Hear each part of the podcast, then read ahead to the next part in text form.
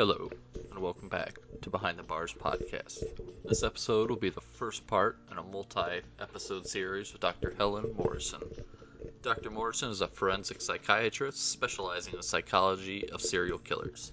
Dr. Morrison has interviewed such killers as Richard Macek, John Wayne Gacy, and over 100 others. She has even went on to publish a book called My Life Among Serial Killers. We hope you enjoy.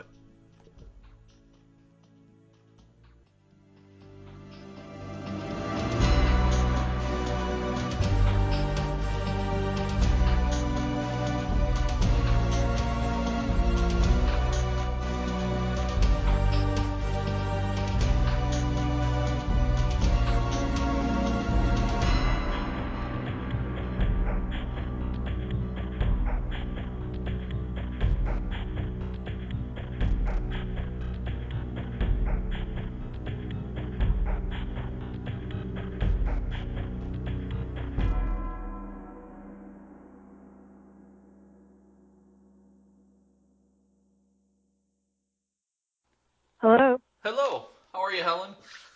I'm fine. How are you? I'm good. Oh, good. We finally got together. I know. We've only been trying for, forever. I knew we would eventually. Well, my name is Dr. Helen Morrison. I am a forensic psychiatrist and a child psychiatrist, and my research has been into serial murders. And to date, I've had over 125 of them from around the world that I've examined and taken some interesting stories. Yeah, I've read all the books you've done. You definitely have some interesting stories, to say the least. For all our listeners, She wrote My Life Among Serial Killers. It's inside the minds of the world's most notorious murderers. I mean, there's anything from Ed Gein to John Wayne Gacy to Bobby Joe Long. There's definitely, I'll put a link in the show notes. Pick it up, support her. It was a fantastic book. Well, thank you. So, I hope there's more eventually. I love them. So, obviously, you said you deal with serial killers. How would you define a serial killer? Because no matter where you Google, there's kind of a different answer.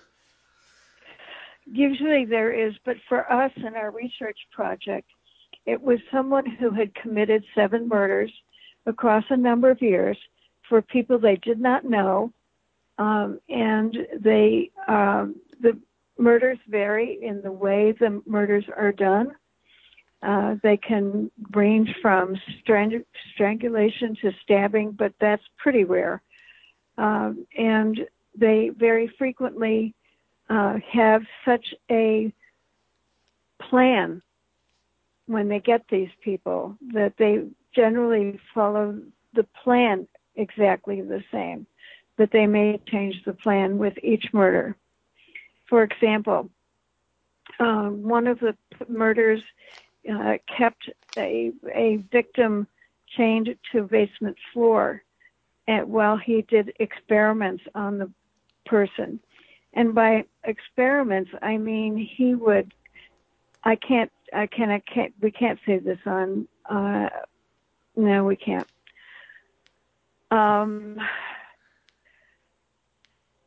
He was someone who experimented by going to the pharmacy and getting different types of antibiotics and things, and he would inject the person with these things and get their reaction.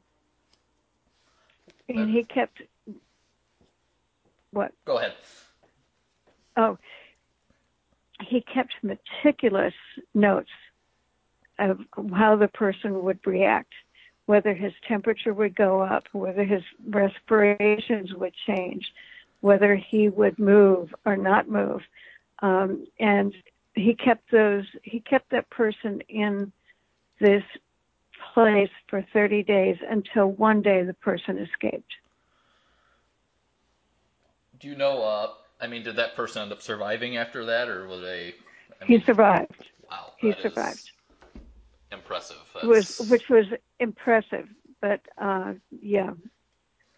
So, obviously, experimenting on people, that goes back, decades. There's during the Holocaust. I mean, the Nazi doctors were known for that. I know Japan. That's right. It was, I can't remember what I think it's Unit 431 in Japan, if I remember right. Yes. They did it. Yes. Would you consider those, you know, those doctors serial killers, or were they just kind of doing what they're told?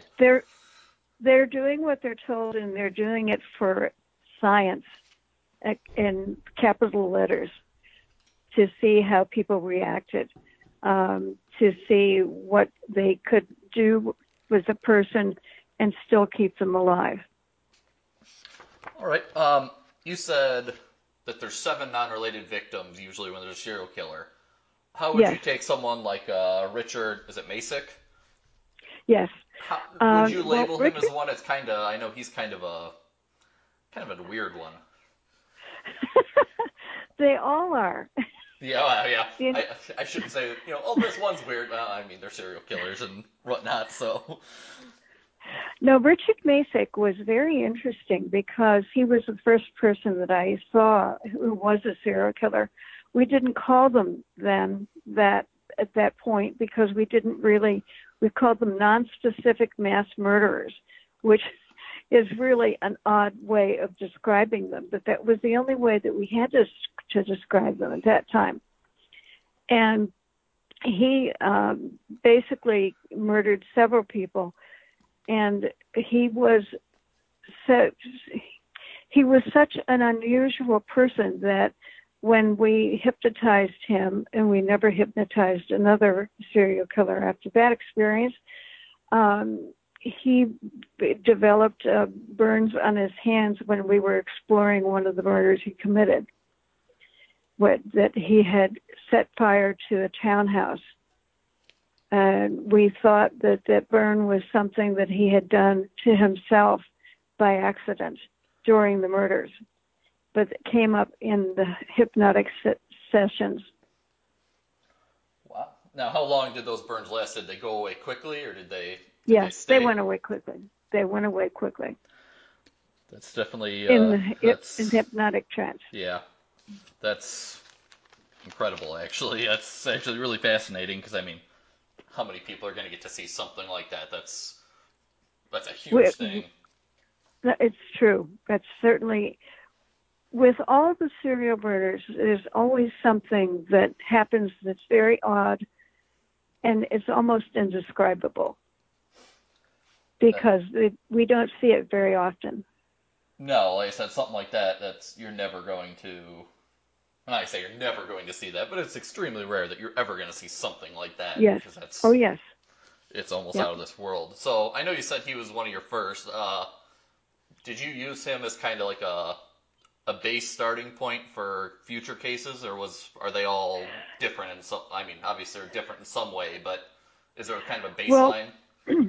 Well, the baseline that we try to do is that when we're introduced to the murderers, they know that they are subjects for research, and we get them to sign off on any confidentiality things because it's not a medical procedure, it's not a medical examination.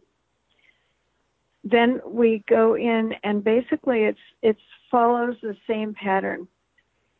We just sit down, I sit down and talk to them, and try to get them to relax a little bit. Most of them don't care that they're being looked at. And most of them have their own agendas for what they want to do. And so we follow their lead in that agenda that they have.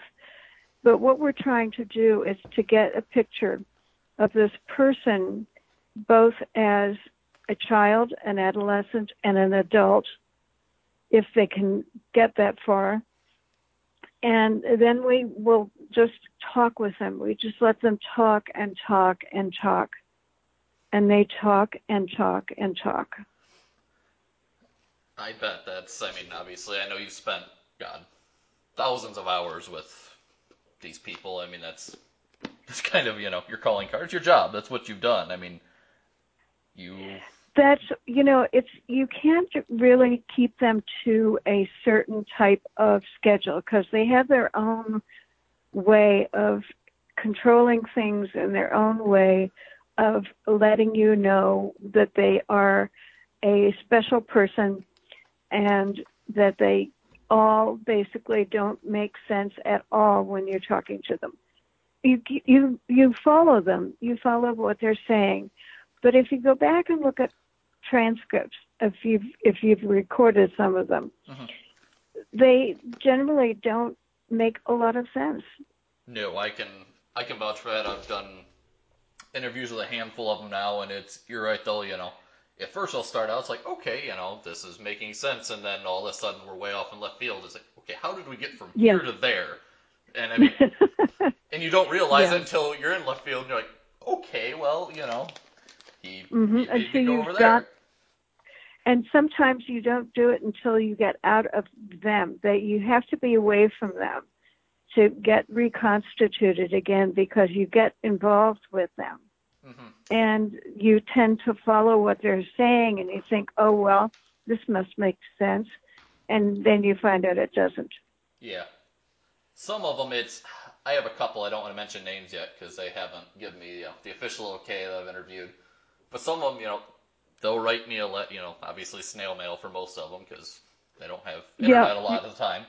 But and one of them actually sent me all the court records along with it, which was really weird to see. Yeah, it was really weird to see, and I was like, okay, these actually match up, you know. Are they telling the truth? Are they lying? It was weird to have someone send all the court documents. I know. This is like this giant folder I got. I'm like, what is this? And I mean, he had notes on each one, you know. Hey, this is where this one is, and, you know, on this page it's that. It's like, okay, this guy's went way, way further than I expected. Yeah, they do. They do. And some of them, like I said, some of them have wild stories, whether or not, you know, they're true. You kind of got to take it with a grain of salt, because... Well, they go back and forth from reality, non-reality. You don't know where they are. Yes. That's a very hard thing to try to explain what they mean, but it's something that occurs so often that you'll be in the present, and then you'll be in the past, and then you'll be in non-reality, and trying to keep track of them is very, very hard. Yes, I know some of them. I mean, even in the letters, you can tell where their mood changes in it.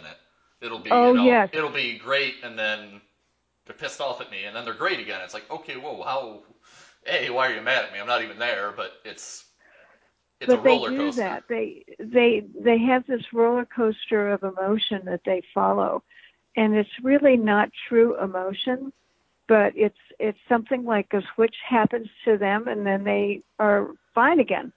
Exactly. And it's so hard to try to explain to someone who's never been with one of them. Uh-huh. Yeah, it's strange. I mean, interesting, but very strange. That's putting it mildly. Yeah. I know I've had some of them, I mean, they'll look me in the eyes and tell me what they did with not blinking an eye, and I'm just like, oh, okay. I mean, you know, rape and murder and everything else, and they're just talking about it like it's the weather. It's like, okay, yes. This is... Oh, yeah. That's the hallmark of a serial killer. Yeah. They are so concrete and so non-emotional, non-human, and in the sense of how they interact. Yeah, they simply, it seems like they just don't care. It's like, yep, okay. Yep, that's right. And then when you, obviously, I said you've been with 125 or so serial killers, what traits do you commonly see in them? Obviously, you know, the lack of empathy and, you know, non-emotion was a big thing. What else have you seen in them? Well, they are very charming, and they can be... Oh, let me close this door. Okay, sorry about that. Oh, no problem. They basically come across as very kind and very straight people. They just look normal. They act normally. They don't do anything that's threatening to you or anybody else while you're with them. Of course, most of them are in jail, so they don't necessarily have a lot of freedom, but they don't threaten you. I don't know if you've found that to be true. Yeah, I've never. I mean, the ones that I've interviewed or talked with, they've always been very, very calm, and I mean, most of them are very accommodating. But like you said, they can be very, very convincing. I know. Yes. I know, like, the big one lately, obviously, they put out the new Ted Bundy thing on, I think it's Netflix or Hulu. Yeah. And everyone's freaking out, you know, oh, well, they're portraying him that he was this, you know, good-looking guy, and he was convincing, he was great. It's like, well, that's a reality. That's how he was. That's right. People are mad they're doing, oh, well, you know, they're glorifying him. It's like, no, they're showing how this... How he really happened. Is. Yeah. Yes. And people don't understand that. They think they're just, you know, glorifying a serial killer. Yep. And that's... Go ahead. What? No, go ahead. Did you ever deal with Bundy at all? No, not at all. I've read enough about him, and I've seen enough of him in various professional kinds of places, but I've never sat down with him. No. I know in your book you say the inability to separate from other psychology is kind of one of the big things when it comes to serial killers or whatnot. Is this still something you believe in, or is this something that, you know, has changed over time, or what are your views on that? I still believe in that. I still believe in that. Have you ever, have you ever seen anyone that could do that and was still a serial killer? No. All right. Obviously, that one was the mother. Let's flip it. Can they separate from other people, or is it just the ability? Is it just a mother and that's it? They've never been able. In the first 6 or 7 months of life, you see an infant who, by 4 months or so, you can pass this kid around to anybody, and he won't react. He'd be fine with him. And there's a certain point where that infant starts to get very upset when he is away from a primary caretaker. And you see that very often. It's such a change in this infant who was so nice before and so easy before to become almost frantic when he's separated from the mother. The serial killer doesn't go through that phase of separation. The serial killer is never a separate person. He's kind of bits and pieces of whatever a person could be, but he's never a separate person psychologically. All right. Obviously, that kind of plays a huge part in their life. I mean, not being able to separate. Do you think this would, say we could get them to separate, do you think we could rehabilitate all of these people or any of them, or is it just... No. It happens, it's so early in development. And 6 to 9 months is the first year of life. Mm-hmm. How could we possibly go back to that period? We can't do it. True. So, I mean, let's take serial killers out. Let's say, you know, somebody who murders 1 or 2 people. Mm-hmm. Do you think we can rehabilitate that? Or, you know, can they separate themselves from the caretaker? Is it, where's that point at? No, that's completely different. They are complete human beings. They have separated. They've gone through all the 4 phases of separation, individuation. They've been able to do that, and that's okay. But that is a completely separate being than the serial killer. Where would we draw the line at between, you know, how soon would you know if this person is separate or not? I mean, is there kind of an average age, or where does that come into play? Well, there are about 4 phases of separation, individuation, and when the infant goes through them, you know that the infants separate. But the serial murderer never goes through that. Never does he become a separate psychological being. All right. Obviously, I want to get into Gacy here shortly. That's kind of a obviously one of your most prolific ones. Because I mean that's a big thing. So recently, I'm not going to mention any names yet. There's what they have coined a serial killer released here in the Chicagoland area. I mean, supposedly I'm sure you know who I'm talking about. Yep. Do you think he's been, you know, that person's been rehabilitated, or is it kind of, you know, with what he did, could he be rehabilitated, or is it just kind of... No, he can't. You can't rehabilitate these people, because in order to rehabilitate someone, you have to have a relationship with that person, good or bad, but you have to have a relationship. You have to have some hook that you can get from on him to be able to cooperate with whatever you're trying to do for him. Mm-hmm. Rehabilitation doesn't happen with a serial killer. In fact, most of the serial killers who have been in jail and then they've been let out of jail for some charge, whether it's, who knows, but they will kill again. Mm-hmm. That's something. I live in the general area where he was released to, and everyone is very, very nervous about it because he's a little bit simpler of a person, and from what I read in all the reports, he has really, really bad anger issues. So I'm very hesitant. I know, obviously, the town and stuff, they don't want anything to do with him, but at the same time, it's, you know, he did his time. We can't really do anything about it. So it's a very weird case, and there's still a bunch of DNA testing with that case that hasn't been done yet. Yeah. There's a couple guys from that case that are still in prison, and I've been talking with a few of them, and they're trying to get this DNA testing done because they claim they're innocent, which... Yeah. Most seem to claim innocence. That's, you know, they don't ever want to admit it, but I mean, they're... One of them, I'm not going to mention which one, but he's adamant he didn't do it. He wants DNA testing done. I mean, he's given DNA voluntarily. It's... Uh-huh. I'm curious to see if, you know, if the DNA proves that, oh, hey, this other guy is actually the one we let out. He did it. Yeah. How it'll flip it around. It's... Yeah. You know, if it even gets to that point. I mean, they've been sitting on this case for... There are a lot of wrongful convictions, as you know. Yeah.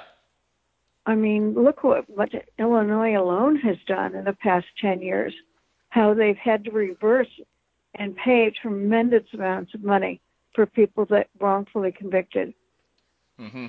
And that's like this one. I mean, they've had this DNA. It's just been sitting there. There's such a backlog of it that nobody's going through. And, yeah, you know, there could be thousands of people we have locked up that really did nothing. That's right. And you know, it's a shame. You're never going to get that time back. That's right. And the other thing is that when you see someone who's been wrongfully convicted who come out, they're stunned. They have no... I mean, most of them have never seen the internet. Mm-hmm. Yeah, that's... I mean, internet, cell phones. I mean, there's so many... It's almost impossible to get reacquainted with the world at that point. I mean, yes, some of these people have been locked up since, you know, the 70s and 80s. 70s, 80s to 2019. I mean, it's like a time machine. I know. That's one of the guys I've been talking to, that he has the possibility of getting out, and he's absolutely terrified to get out.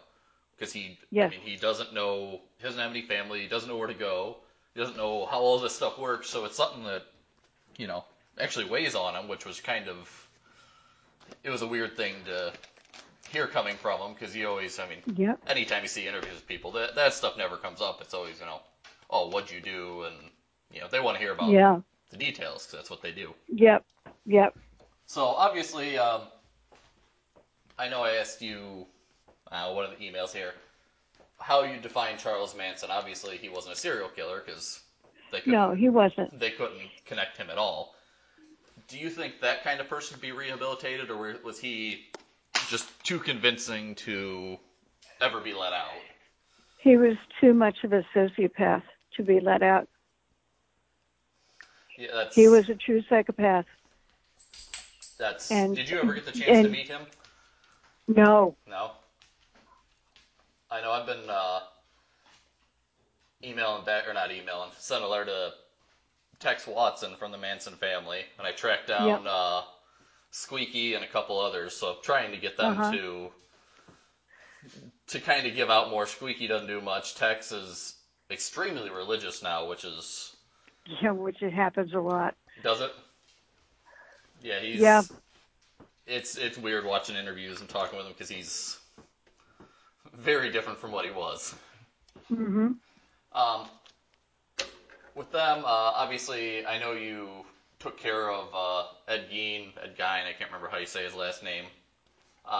Tell us a little bit about him, you know. I know you weren't... Ed Gein? Yeah.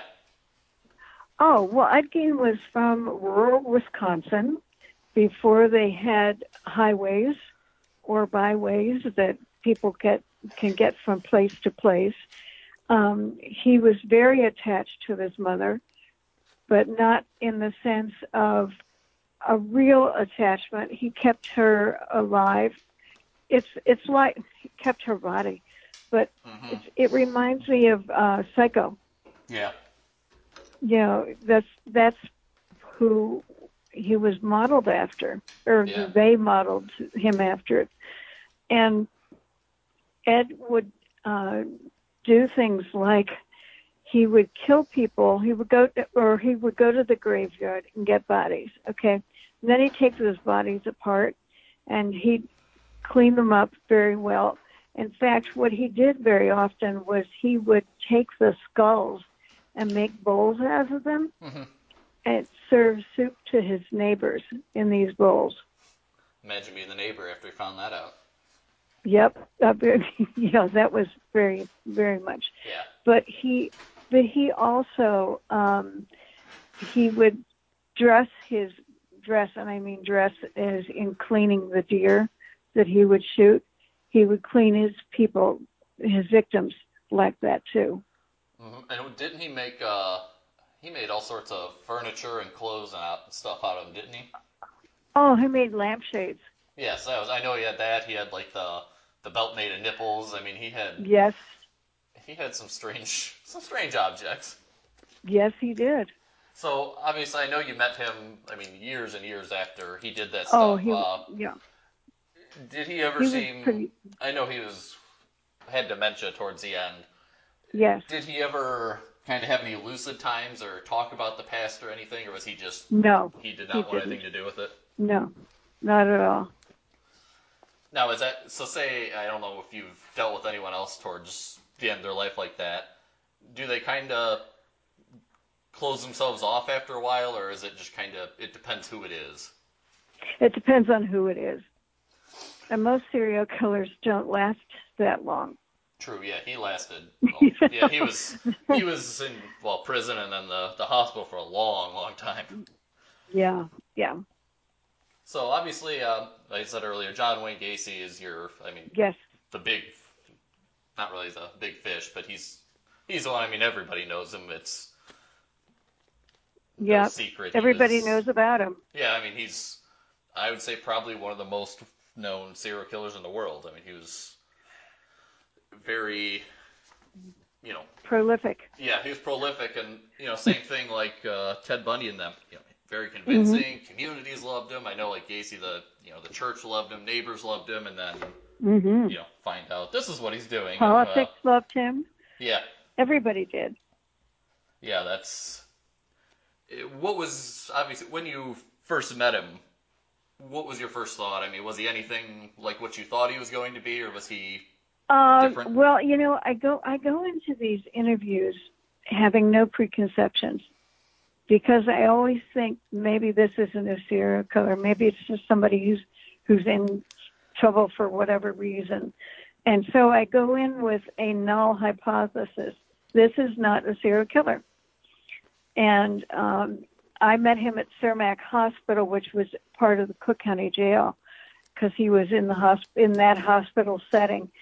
But he wasn't sick or anything. And when I was introduced to him by his lawyer, he was very pleasant, very nice, very accommodating, wanted to make sure that I was comfortable and that I had everything that I needed.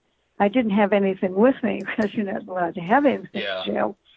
But, you know, it's that kind of a very nice, social, very caring, on the surface person.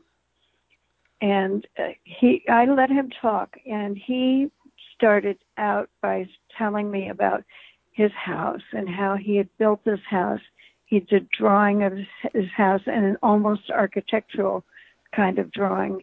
And yet it's so jarring because you know that house was destroyed, mm-hmm. and it was completely wrecked because they just took it apart, and they even changed the address.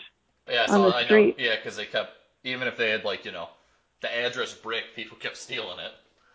Yep. And then I know they eventually demolished the house. I mean, there's a new house yes. where it was, but I mean, unless you know where it was at, you're never going to find it. No. No, not at all. Which is totally understandable. I mean, I don't blame the people for getting the address changed and stuff, because I wouldn't want my stuff stolen all the time or people at my house all the time. It would get old. It gets very old.